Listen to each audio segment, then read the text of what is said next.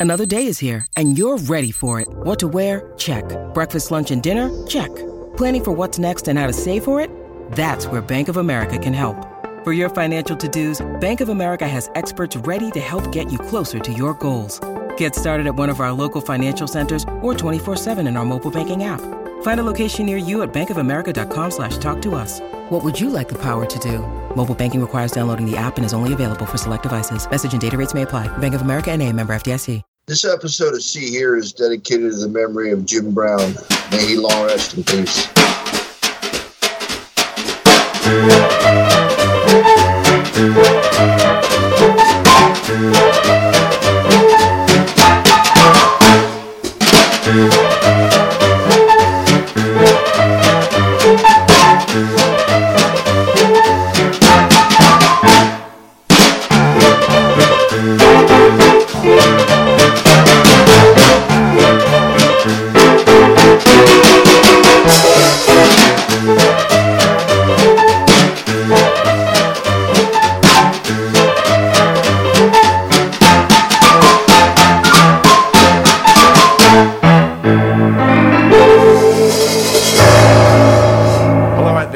Is the See Hear podcast. Listen to us and no one gets hurt.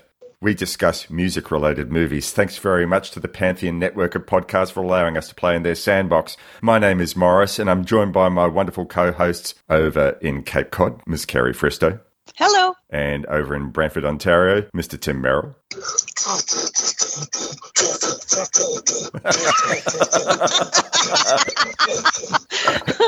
Perfect. This film is a start of a cappella based percussion.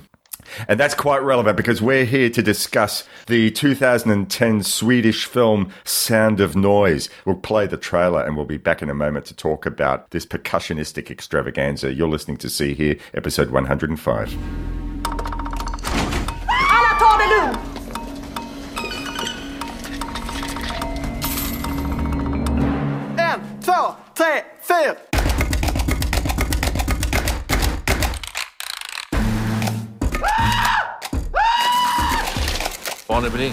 Larm nere från stan.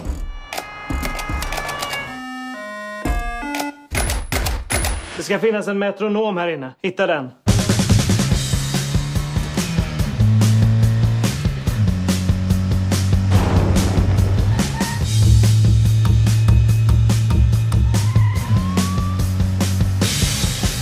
så ska ni veta att vissa saker är olagligt. Men det kommer bli ett fantastiskt verk.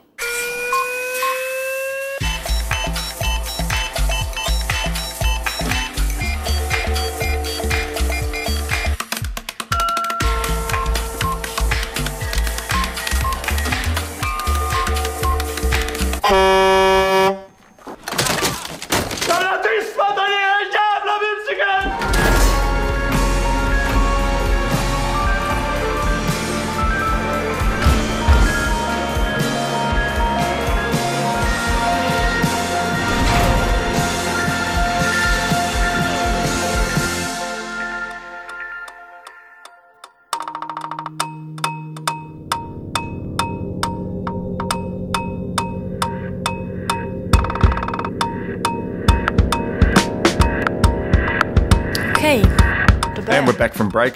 The film this time round is Sound of Noise 2010. The directors were Ola Simonsson and Johannes Stjärne Nilsson. No relation to Harry, I'm sure. They were also the writers, as was a fellow called Jim Birmant. The film stars Brent Brasked, I hope I'm getting that right, as Amadeus Warnebring, Sanna Persson as Sanna, Magnus Borson as Magnus, and a bunch of other drummers.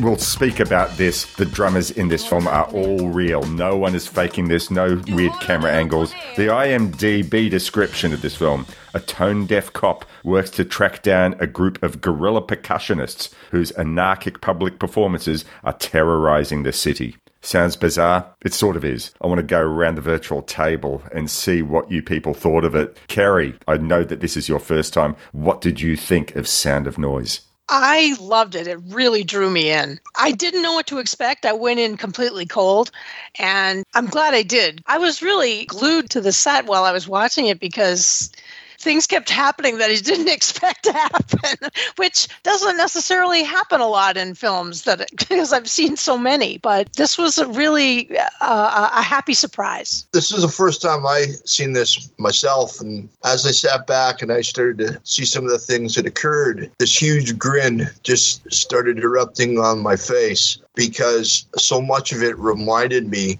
of so much that has actually happened in the past. Believe me, a lot of this has really happened. Now, what I'm about to tell you is there is a band from Japan. Of course, it had to be from Japan.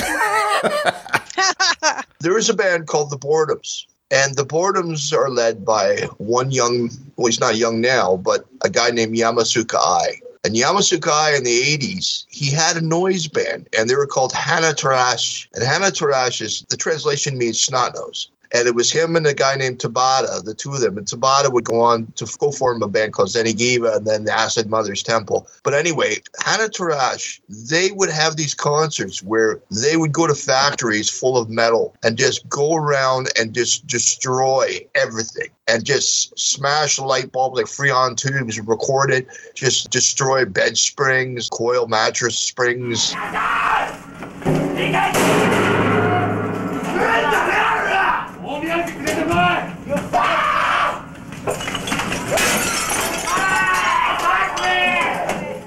And there's a famous concert of out of I forget the name of the club where outside there was a construction site and they actually had a bulldozer with the keys in it. And I got into the bulldozer and put it through the wall of this club. And it got to the point where they called the cops and they were going to put him in an insane asylum because they just thought he was an absolute nutter and just beyond. Now, shoot ahead, his future incarnation band, The Boredoms, in 2007, they did a thing called 77 Boa. I think it was underneath the Brooklyn Bridge, where they actually took 77 drummers and they put them in a spiral and he conducted all of it from the center of the spiral, holding this giant kind of a, a totem pole, like a divining rod, with all these lap steels connected on it.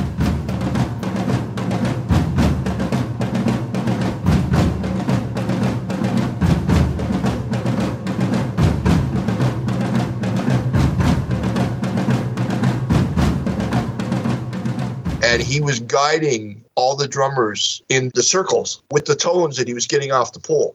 And so it was just an incredible hypnotic experience. So you cannot, I'm not saying that the filmmaker of this film, The Sound of Noise, ripped off the idea from the boredoms. But you can't tell me he didn't know about the boredoms because a lot of the conceptual stuff in this film has actually been done. And that's why when I watched this, I know I wasn't going to be the old man on the porch. Oh, shit, they're just doing this. Oh, they're just doing that. I know where this is coming. No, I was actually impressed. I thought, like, this is really clever and this is really neat how a way of kind of playfully introducing outside listeners to kind of noise music or different ways of looking at sound. Mm. Because, you know, when people look at the, the, genre of noise, people with feedback loops and Stockhausen and all of these different kind of things in the Japanese noise scene, people are just like, this just sounds like some guy putting on a grinder and just walking away but there's more to it than that and that's what this film really shows is it's all about shifting perspectives shifting tides. And that's what I loved about it. Okay, so it's interesting. I didn't know about the boredoms and that percussionist, but one thing that I did read up about was that the group in this film who actually called themselves Six Drummers, they existed as a concept well before this film was made. And in fact, I sent you guys a link to a short film that they made right. nine years before this one. So this one was out in 2010, and there was a film that they made. It's on YouTube YouTube called Music for Six Drummers and an Apartment. And I recommend people out there follow that up as well. But when you look at their website, they were hireable for your function, whatever it might be. In that way, this film is about an existing group. They've come up with a fictitious story about an existing group and their ideology. So really, uh, you could pair this with the Beatles film Help because that's fictional, a fictionalized film about an existing band. But some of the things that they'd done on their website, it says they did some of their art installations, if you want to call it that. Music for one Volvo and six drummers, music for three blenders and six drummers, music for one public bath and six drummers. The website says that their raison d'etre is to explore sounds of ordinary objects for potential music. Now, the question I wanted to ask you, Tim, is the group that you were talking about and the fellow who led them, you're saying it like it's, it's uh, noise music, but is what they were doing with the order and precision of percussion as these six drummers were doing in this film? Because everything that they were doing was part of a rhythmic order as has been Right. composed in, Right. in conventional music.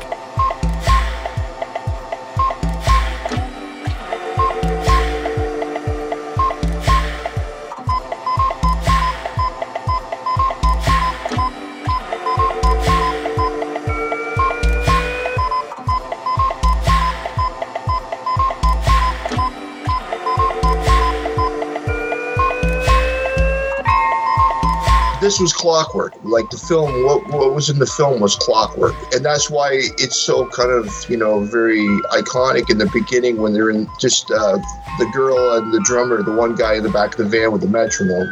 How right as that begins, that's the whole film. Whereas with Hannah Tarash, they were just dissonant, like just no, it was it was just chaos. Like it was just you know there was no rhythm to it at all. Mm. It was you know feedback. So where I see something in common with something else that we've seen, well, actually, I don't think that you were around for this episode, Tim, but I know that Bernie and myself and Mike White, we had Skizz Cyzyk on the show last year, and Skizz had gone and made an incredible film called Sound Mechanic about a fellow called Neil Feather. Right. And he basically made all these instruments himself that we're not talking like conventional. He's not like he's a luthier or anything. He's just making instruments out of found objects and playing, I don't know whether you'd call it random stuff, but it's certainly not music as we conventionally understand. It probably has more in common with noise music, as you've described the Japanese ensemble, than Right. with what the six drummers do in this film. It's not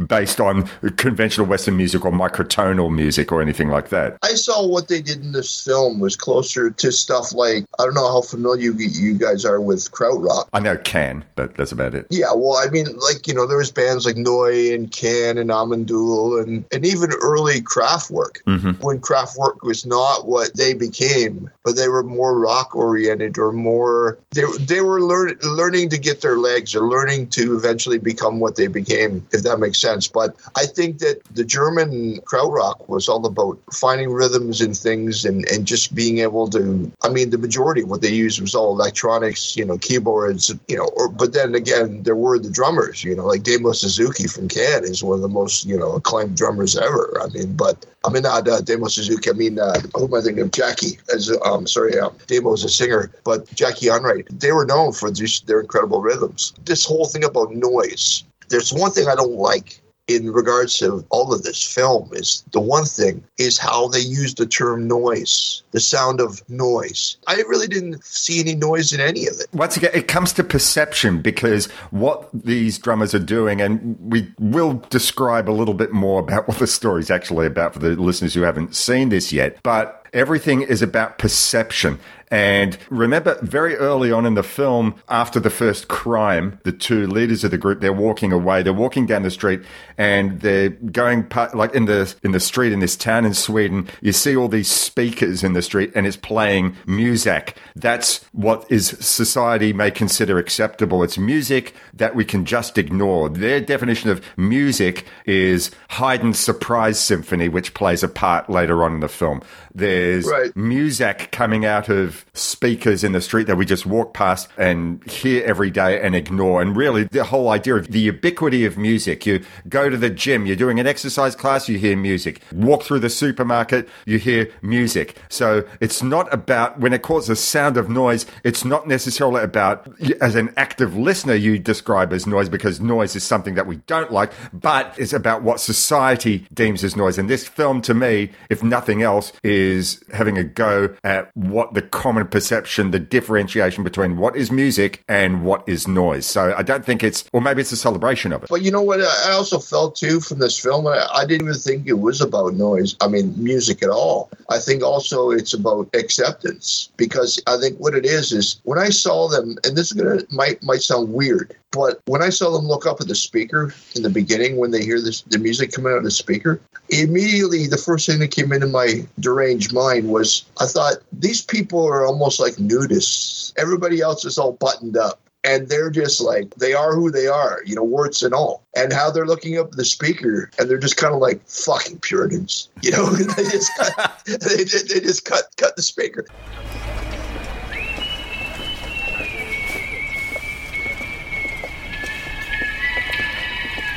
Vi måste vidare, Mange. Vi måste tänka större.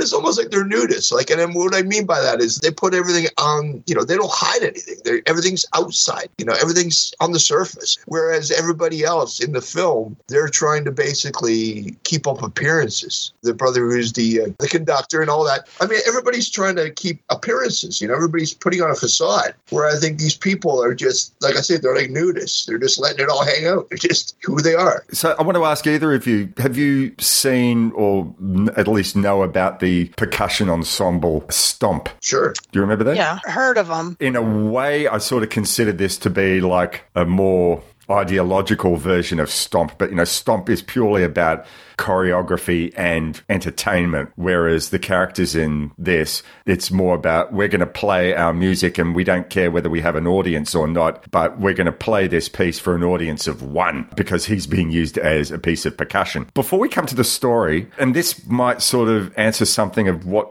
you were talking about your objection to the whole notion of noise, Tim. I found this document online that serves conceptually as the ideology behind the six drummers. And I think I found somewhere that they said that either the writers or the group themselves said that this document written in 1913 was the whole idea behind the film. So the document is called The Art of Noise and was written by a painter called Luigi Russolo, who was describing what they then called futurist music. And in it, he said that people had become bored with the music of composers like Beethoven, with all its rules imposed on harmony and dissonance, and people had come to accept over the centuries that music should be dictated by those rules developed through the rules of mathematics, rules in relation to tones and intervals and that sort of thing. So I just want to quote from this document. It said, Musical art looked for the soft and limpid purity of soul. Then it amalgamated different sounds intent upon caressing the ear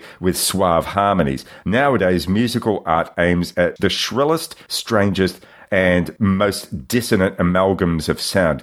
Uh, thus, we are approaching noise sound. This revolution of music is paralleled by the increasing proliferation of machinery. And then he describes the limitations of conventional orchestral instrumentation. We must break at all cost from this restrictive circle of pure sounds and conquer the infinite variety of noise sounds. So, in fact, he's basically taking back the word noise as it's not a negative, it's a positive.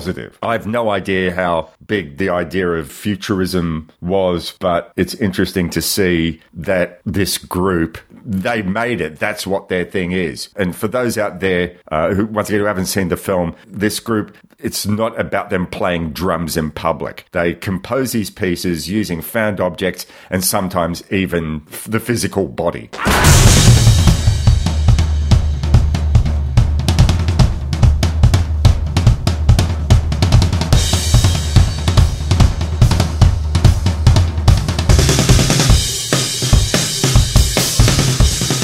Should probably clarify a little bit more about the story. The other thing that we haven't mentioned yet is this film plays out like a heist film. So if you can imagine, I don't know, Rififi or something like that, but instead of robbing a diamond, they're, they're like a flash mob coming out into public and playing percussion, doing concerts in places that holy shrines like the bank or the hospital. It's a heist film, but instead of robbing a bank or a jewelry warehouse, uh, the percussionists go into public to play tightly fashioned rhythmic pieces on any number of objects. Uh, we find out that mid film that two of the leaders of the Six Drummers percussion ensemble were evicted from the conservatory for playing an unconventional piece that included flooding a concert hall the traditional academics, who I'd say are the villains of the film. We understand the policeman's side and we understand the percussionist side. So it's really the rest of society that are the villains of this film. The traditional academics are not up for anything that doesn't involve a, a composer who's not been dead for 150 years. So naturally, the percussionists are going to get revenge for being kicked out of the conservatory. One of them composes this suite, if you want to call it, in four parts. The first one's called Dr doctor give me gas in my ass, and that's the only time I'm going to pronounce that word in the American pronunciation. Money for you, honey. Fuck the music, kill, kill, which sounds like a Russ Meyer film, and electric love. It involves them breaking into institutions considered sacred cows and playing a movement of the work and then running off into the night. So, just to give the listeners a bit of a description, in the hospital scene, they get dressed as orderlies. They kidnap a wealthy patient who's full of himself, take him to an operating theatre, and start playing a variety of polyrhythms on instruments, inverted commas, such as the patient's stomach, the ventilator, the oxygen tanks, the elevating table, and the machine that goes ping. I was waiting for that.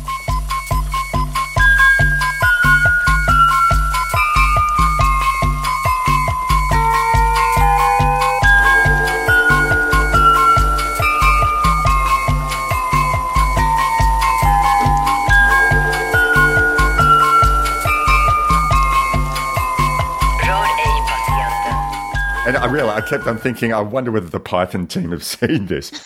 the police inspector who's looking into this at the aftermath of the performances, he has his backstory, which is that he grew up in a highly accomplished musical family. So his brother, who we get introduced to, is a conductor and a composer, and all the people around him are all lovers of music. Basically, he grows up hating music because he's tone deaf, and all the people around him, uh, like his mother, tries to introduce him says, "Oh, uh, uh, here's Amadeus. He's a police officer. Have you uh, arrested anyone for being out of key or out of time? Music is their world, and that's why." You can understand he grows up hating these people. That's the basic story. What did you think about his predicament. I mean, uh, I mean, we're all music lovers, but we've got the ubiquity of music in his world, and he's gone and rejected everything about this. Did you sort of come through this thinking, fuck, if I was in his shoes, I'd end up hating music too? I almost hated music as a result of these people. Well, he doesn't hate his family. He tolerates them. I think there's a certain sadness that he completely is outside of their, as you said, music is their world. And all their friends are either musicians or aficionados, or they write about music or they teach music. It is their entire world and he's just not a part of it. It's like they're all speaking a different language. He was unable to learn it, so he he can't communicate with them. But I, I feel like he does want something because like he got the present for his brother and he was really upset that it was really wrong that it was a, a dumb gift you know? Mm-hmm. like he seemed really upset like i'll take it back. Let me th- oh geez i didn't know it was that. You're making it a very big thing a very you know 10000 foot view thing where you're saying you know society and this and that. The thing is that what i like to listen to is not the same as what you like to listen to necessarily. The person that lives next door to me likes a lot of country music. Mm, i like some country music. I can listen to some but honestly honestly, not a huge fan. I used to, when my daughter was a teenager, walk into certain shops that teenage girls would like to go into, and I would walk in and I would walk out. because of the music because it really gets to me like right. if the music is if i'm in a restaurant or you know and i'm meeting someone for a drink or something and they're playing horrible music it changes my mood it's the same way with this guy. This guy, it's not what type of music, it's any music. Okay. Right. That's that's his thing. It hits him like an ice pick to the brain and he just can't take it. He can't stand it. And it could be a combination of bad associations with childhood where they, you know, trying to get him to learn how to play and he just doesn't want to, he just can't and everyone else is really good at it and perhaps the comparisons were getting to him and jealousy and all that kind of stuff but also think about how much music he must have had going on in his home all the time. You know, if people were together, they were probably performing or rehearsing or something. If people were apart, you know, in one room they'd be, you know, listening to Beethoven, in another room they'd be listening to Haydn, in another room they'd be listening to Berlioz, you know. Eh, so he couldn't escape that cacophony of it. And so he grew to really enjoy silence. And so for him, if he walks in and there's music playing at all, he's like, "Oh, I got to get out of here." He just doesn't like it. So that that was my thought on it. I, I thought it was really interesting how they handled that. But to talk about another part that Tim mentioned when the couple they're walking down a street and there's a speaker spouting music and they cut the wire to make the music turn off and the nudist comment I, I think that's really good that's that's really good but also that scene, I started to think, like, what year are we in? This is a really weird world they're in. Right. Because it's not like it's uh, in the future. Because, I mean, I saw the van. The van is clearly of well, the past really. It was an old kind of van. The clothes were not of a different, you know, but it was almost like how Spike Jonze created this world in, in that movie Her Mm. that doesn't really exist anywhere and is this kind of Right. funky, weird place. But then when they were walking down and there was a speaker there, I was like, is this supposed to be like some kind of like post apocalyptic craziness or something? Like, Right. what, you know? Is that opening scene out of Mad Max? Yeah. Being chased by the cop for playing drums in a van while speeding down the highway or something. Oh. yeah, that was really funny.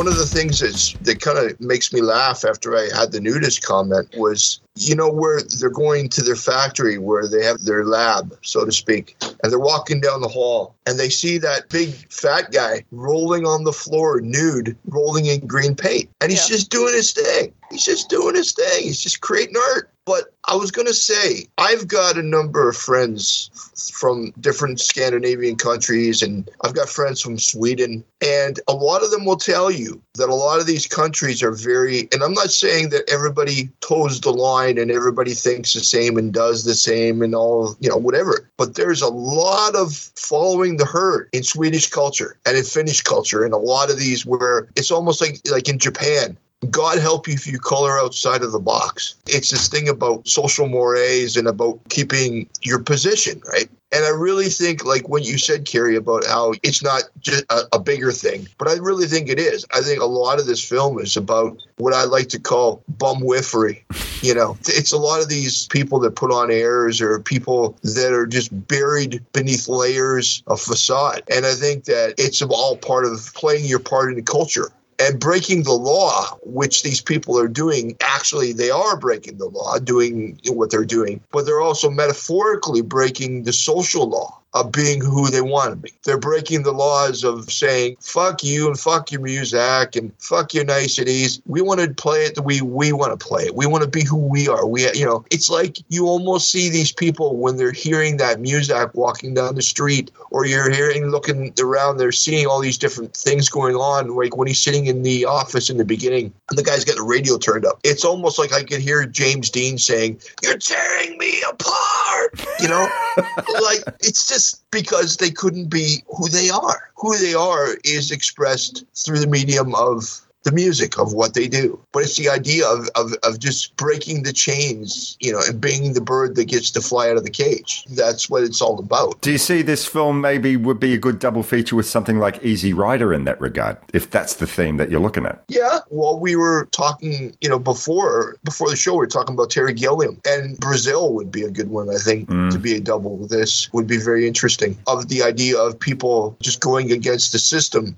and just being forced to reinforce toe the line, toe the line, toe the line. You know. You know what I'm thinking about as a, as a double feature with this is uh, Fahrenheit 451 Oh yeah, with Oskar that's Werner, another. That, Julie that's another Christie. great. Yeah, that's another good one too. Jag tänker du kanske har finsk tid. Du slår en hel timme för tidigt. Hur svårt kan det vara? Igen då, takt nio.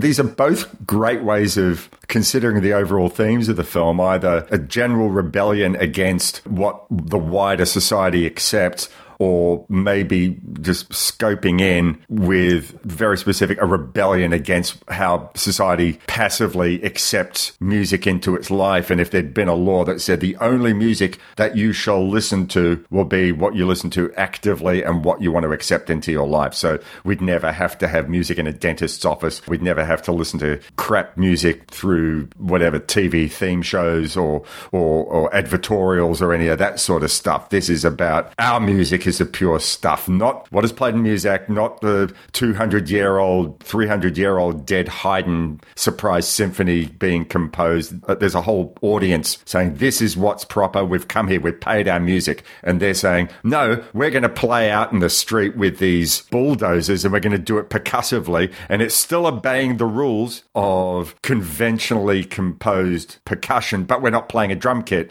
We're not playing timpanis. We're going to play with oxygen hoses. We're going to play with with power lines. We're going to bang on all sorts of things. And the other thing that we sort of haven't spoken a little bit about yet is despite the unconventional nature of this, would you also say that this is a great crime film? I mean, we mentioned that you can compare this to a heist, but would you describe this as a crime film? Yeah, actually, because when we were talking about double bills, I immediately thought of. Do you remember that film? And I, I think, it came, I think it came out of Australia about the guy who built the mechanical toys, Oh, Malcolm. Malcolm. Yeah. This would be a great double bill with Malcolm. Yeah, I could see that. Malcolm's a great film. Uh, have you seen Malcolm, Kerry? I have not. You're in for a treat. Yeah, it's about a guy who's kind of a, a, a savant, so to speak, and he builds all these mechanical toys, and these guys hire him to pull a heist, and it's really good. It's really oh, that's interesting. cool. But yeah, this is a heist film. But the funny thing is, though, is that they're not really out to make money in this film, though. You know, well, like they're- they're not. the, the crime they get away with is finishing the Right. movement.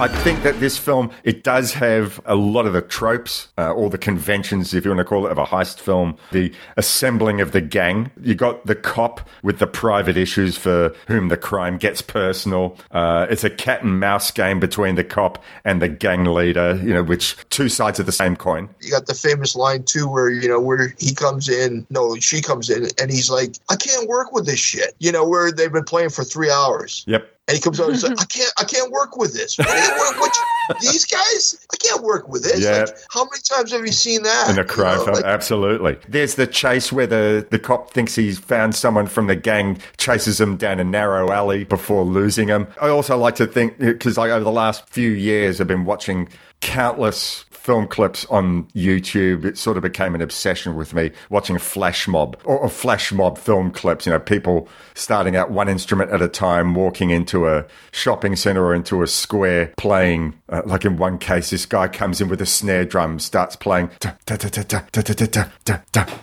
and then gradually other instrumentalists come in and they're playing Ravel's Bolero and and people just adore that sort of thing. But in this film, you can't go uh, uh, shredding money in a bank. You can't go, "Hey everyone, this is a gig."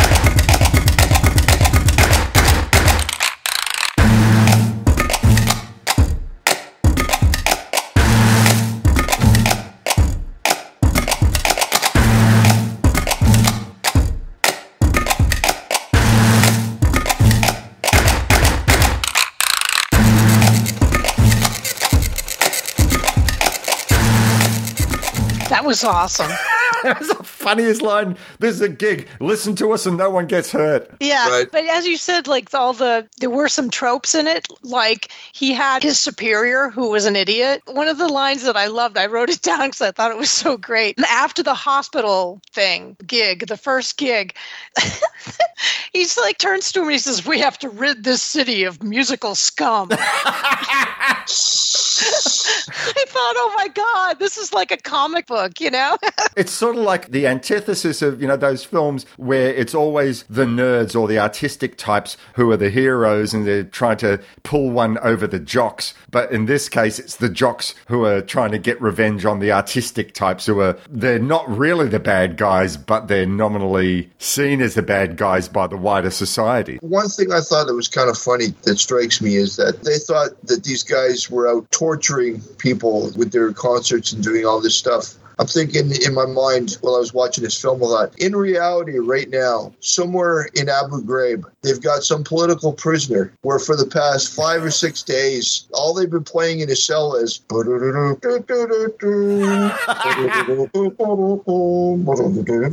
You know, like little Spanish fly. Like they You're not having a go at Herb Alpert, are you? they use music to torture people, man. It's a fact. The you know, and that's the irony is that when you see this film and these people are out doing their thing and these little movements, these moments, and everyone's just like, oh, you know, look at these torturous, uh, evil artists. Oh, you know, damn them. they used it to get Noriega out of his hiding place in Panama. Isn't that fascinating? Something that we take for pleasure, you know, we, when we have the choice. So you can choose to listen to jazz and you can choose to listen to country when you want.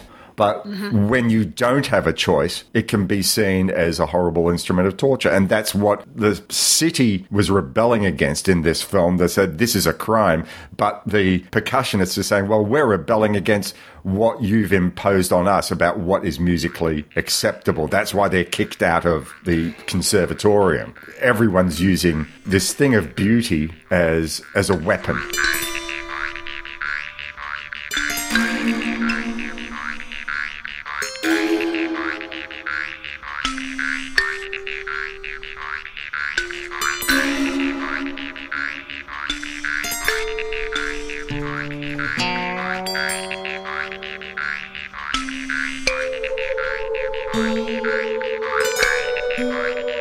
Thing we haven't mentioned here, I mean, I think we just sort of skimmed a little bit about this. So the, the main cop, Amadeus Warnebring, he, we've said, you know, he hates music and what he wants is silence. So the Twilight Zone element, which we have to have, is any time that one of these drummers plays something, uses a device, and when I say device, it could be a human being or it could be like a little pan that they use in the operating room.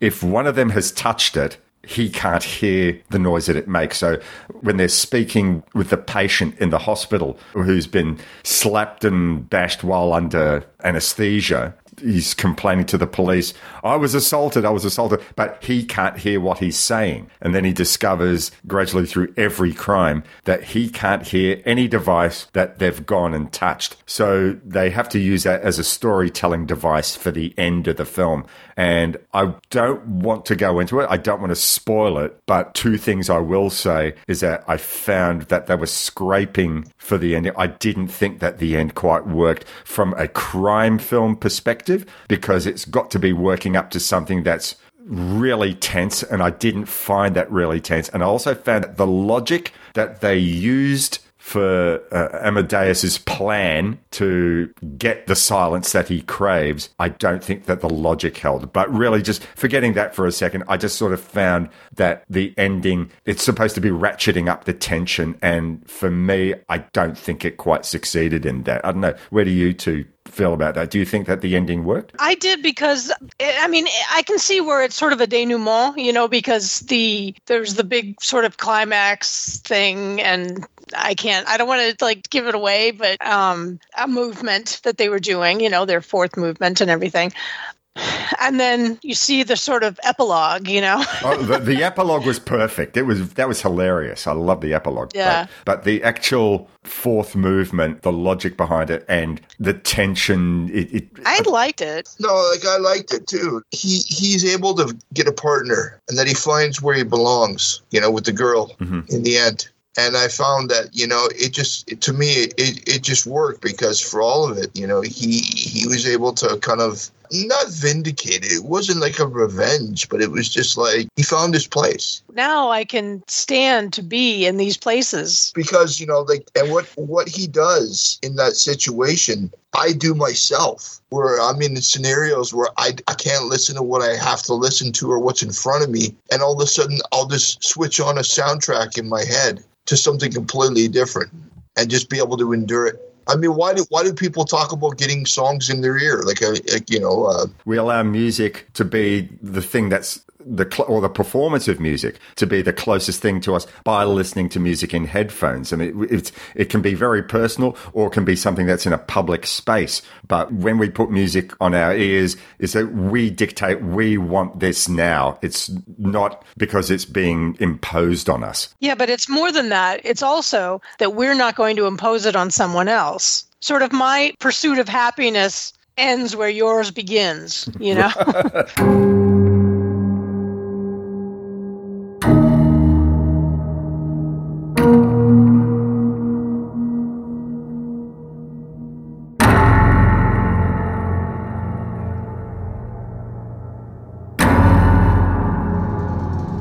Any final thoughts? This is a sort of film that we could probably talk about for hours, but you know we're trying to keep this manageable. So, any final thoughts from either of you? I thought it was really well done. I mean, the drummers obviously were incredibly talented, and I really liked all the tunes. It was, I, I, don't know, it was quite, you know, for being, I was thought, I thought it was going to be cacophonous. That's what when they just the name of the film and the whole gorilla aspect of it, and then that they were just going to go. Eh, you know, and it was going to be crazy.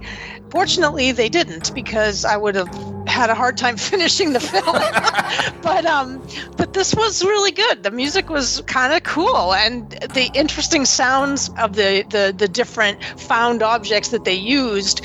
It, it was really neat, and the acting I thought was terrific. I really liked Amadeus. Yeah, I, I, thought he was excellent. Yeah, yeah. But I also thought Sasha was good too. Sanna. Okay. All the musicians in the film went by their real first name, which is why I sort of compared this to the Beatles film helped because it's they're basically playing a version of themselves. They were a real troupe, a real ensemble, and the fact that they could take this novel idea and actually create a really great narrative about it was yeah hugely impressive to me. I was going to say this is highly recommended for anybody anybody who thinks this is preposterous as it sounds, think back to when you were a little kid in the summertime, the first time you sat in front of a fan and actually talked into a fan and were blown away by the way that a fan would distort your voice.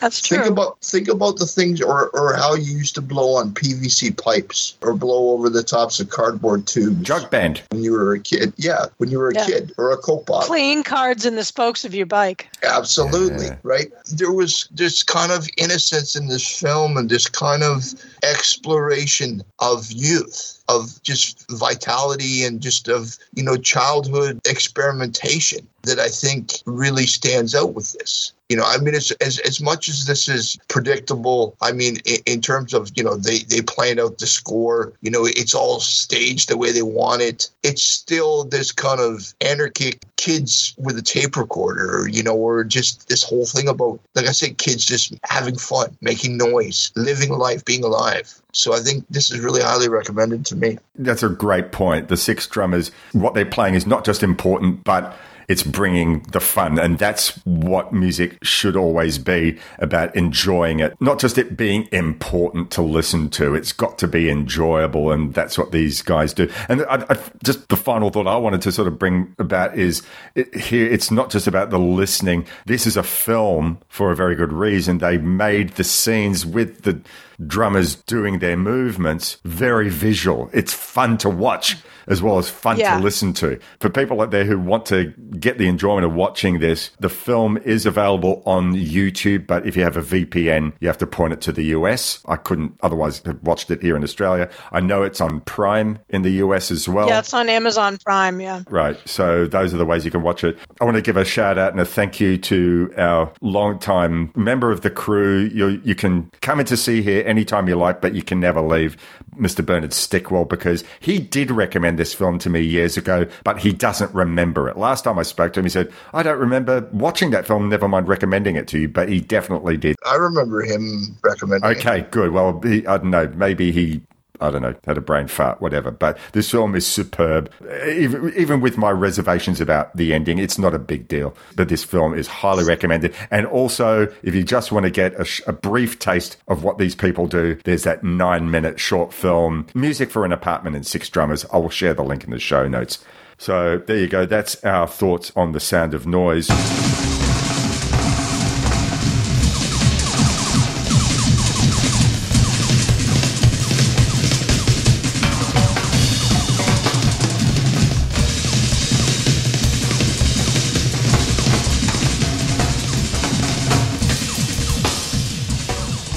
So next month we're going to give you two episodes. One that's Kerry and I are going to be involved in, and another one where we're all back. The the one that Kerry and I are going to be involved in is going to be an interview. I'll talk about in a sec. And the one that we all do will be another round table like this. It's Kerry's pick. So just briefly before we talk about the round table, so early on in the month we're going to be speaking with a Melbourne filmmaker. Um, hope I'm pronouncing this right. Ben DeHert. Uh, and he's gone and made a film. He's got a nine to five job, but he was passionate enough about the police. He's gone and made a documentary with the involvement of Stewart Copeland and Andy Summers, the two important members of the police. Uh, the film is called All Noises by the Police. And because of all sorts of copyright issues and payment of royalties and that sort of stuff, he's only going to be allowed to show it, at least for the foreseeable future, on one weekend in June. That's going to be, I think, June 16 and June 17th, going to be completely free on YouTube. So we're recording this interview like about 10 days before that weekend takes place. So you can listen to our conversation and then get all uh, excited to go watch that film up on YouTube. But even for if you discover that podcast five months down the track, I'm sure it'll be a great conversation about the police and the, the members' involvement in this film. And hopefully um, he can come to some sort of financial deal where he can get a much longer term release. But anyway, I've, I've already had a quick yak to Ben. Didn't know him. He approached me. Uh, I've already had a quick chat to him. He sounds like an absolutely terrific fella. So looking forward to this conversation. So All Noises by the Police will be the first episode of See Hear that we put out in June of 2023. And our regular round table will be later on in the month. So, Kerry, what have you got picked for us? Okay, well, this is an interesting one. It's from 1998. It's called Hilary and Jackie. Ah, I have seen this one. Fantastic. I don't, it's so rare that we do classical film on this show. It is classical, but it's also a really interesting story, and it's based on fact. Yep. I don't know how that you know. There's all kinds of he said, she said type stuff, so we don't know. I, I think it's really interesting. It's got Rachel Griffiths. yeah, Rachel Griffiths and, and Emily Watson are the are Hilary and Jackie, and they're sisters. I'm trying to remember who plays Daniel Barenboim, who uh, Jacqueline du Pré was uh, married to, but we'll know that. James Frain. Ah, okay, all right. But yeah, I'm a long time fan of the cello playing of Jacqueline du Pré. Yeah, looking forward to revisiting this one. Thanks for picking it. All right, there you go. Hilary and Jackie uh, will be our round table for uh, late in June 2023. Thanks so much for listening. You want to get in contact with us? See you here podcast at gmail.com. Join the Facebook group and start a music film related discussion. Facebook.com forward slash groups forward slash See Hear podcast. And I think that pretty much covers it. So thanks very much to the two of you for really getting into this percussively fascinating discussion. I'm so relieved and rapt that you both enjoyed this film. Until next month, look after each other, be nice to each other, bang on some pots and pans, find your inner percussionist, find your inner drummer, and uh, we'll see you next month. All the best. Cheers. Cheers. Bye bye.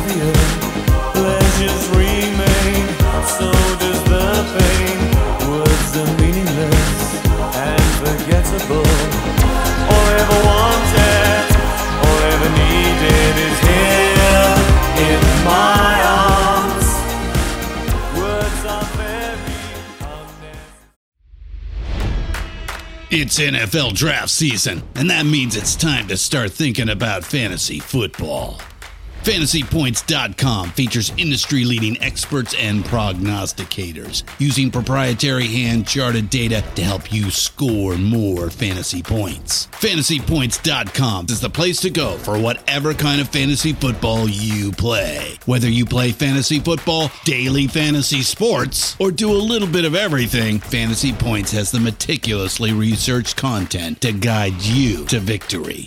And why wait for the fall? Fantasy Points also covers the new spring football league, the UFL. Join the guru, John Hansen, Scott Barrett, Joe Dolan, and other massive names in the fantasy football universe with an exclusive offer. Use code Pantheon for 15% off any fantasy points package, including the all in package, with access to every article, tool, and data nugget that Fantasy Points has to offer. That's fantasypoints.com and code Pantheon for 15% off at Fantasy Points. Fantasypoints.com, code Pantheon. Score more fantasy points.